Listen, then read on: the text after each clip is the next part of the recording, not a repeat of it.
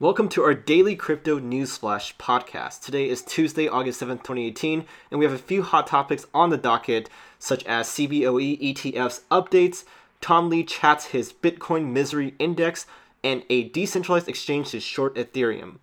For all this and more, then just keep on listening. Hey everyone, I'm Kevin from BFB and here to keep you up to date in a short and sweet manner. So if you want to stay up to date on top of the latest crypto news, then please follow our podcast and share it with your friends as well. Okay, so just a quick look at the market. Everything's been dropping lately. Bitcoin is down to 6,774 at roughly a 2.14% drop. Ethereum is at $381 at roughly 5.81% drop. Total market cap at roughly 242 billion. 24-hour volume at 14.3 billion, and Bitcoin dominance at 48.1%. So things have dropped since being sideways for a little bit. So it looks like it's on a downtrend again. I guess from here we'll see where it goes on. If it kind of retraces previous lows and if it'll drop below that or stick around the 6,000 level for Bitcoin and move back up again. Not sure if that's a floor. I'm not a trader, but a lot of traders say that we do have downtrend to go. So I'm just spreading that information with you guys. Okay, so the first topic of the day is about a decentralized exchange to short Ethereum. Say you're like Tone Vays and you want to short Ethereum because you don't think it has any reason to exist. Well, now you can. There's a new derivatives product built by DYDX, which is built on top of the 0x protocol. It's good to see the 0x protocol being utilized more and more, by the way, especially for people who have invested in that project. But this actually works with options tokens. So you can buy these so called short tokens that go up in price when ETH goes down. They also have tokens that work on the flip side that goes up in multiples of the price when the price goes up. Everything is backed by an Ether reserve that's managed by smart contracts, so it is fully decentralized after all. This is awesome because most of the options out there to short are centralized and you have to deposit funds in exchanges and trust them. So this removes the trusted intermediary, which is the whole point of crypto, right? And what's really exciting is that they want to allow shorting of all ERC20 tokens in the future, so you can really short that shitcoin that you like to hate on. So this is currently in late stage testing and is scheduled to launch in a couple of months. Topic number two is about the CBOE ETF is now delayed to September. Who all has heard our episodes explaining ETFs?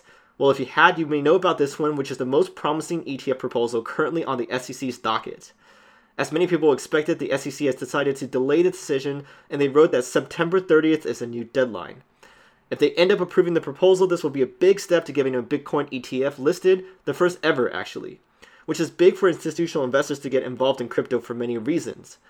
So we're all rooting for the SEC to make the right decision here, or the one that we want at least, and follow their commissioner Hester Peirce in supporting Bitcoin ETFs, so we can get this bull market kickstarted and up and at it again. Next up, the saying that crypto is only for criminals is no longer valid, as a US DEA agent notes that Bitcoin shouldn't be only viewed as a tool for criminal transactions anymore, because there have been so many more legitimate transactions compared to criminal ones these days. A long time ago, it was the other way around, as you can imagine. It was mainly used to purchase stuff on the dark web, like drugs or weapons, but now it's mostly used to pay each other, to speculate, to buy legit products and services from online merchants.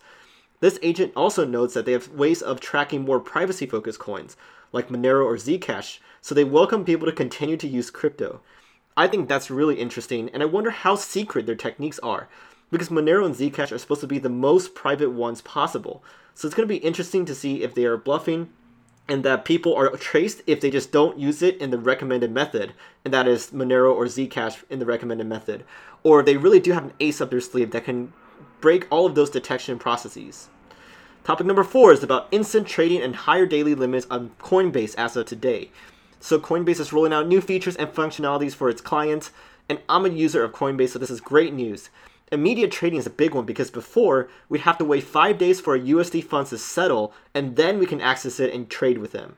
Now you can buy and sell crypto with it immediately, but you still have to wait before you can withdraw it off the platform, which is understandable. They've also upped the trading limits 25k a day before it was 25k a week.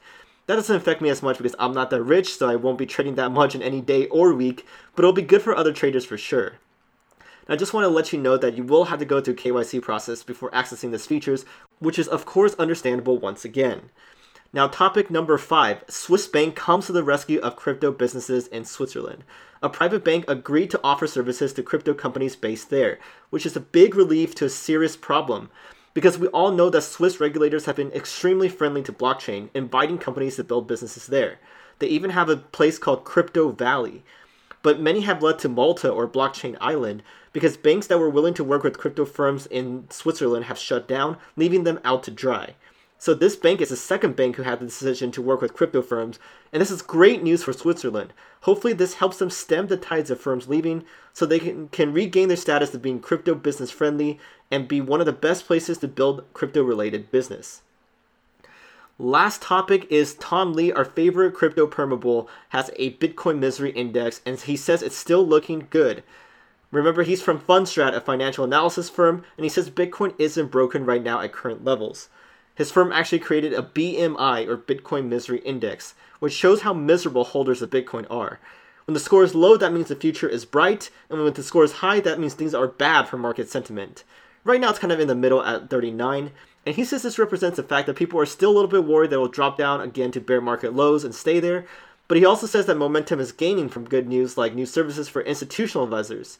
So I guess with this mixed message, I guess we'll wait and see where it goes from here. But I really hope that Tom Lee's predictions are right. He did say that Bitcoin could go over 20k by the end of 2018, and he still sticks with that prediction no matter what the bear market looks like. And if you remember last year, it only took a few weeks for Bitcoin to go from 7k to tw- almost 20k. So it's still possible, even if it stays an extended bear market for most of this year. Well, that's all, folks. I hope you learned a lot today. Enjoyed our daily crypto news flash show. Thanks again for listening. And once again, if you can join us at bitcoinforbeginners.io slash discussions and chat with us there, ask us any questions, we'll definitely get back to you, and we would greatly appreciate that. This is Kevin. I hope you have an amazing rest of your day, and peace out.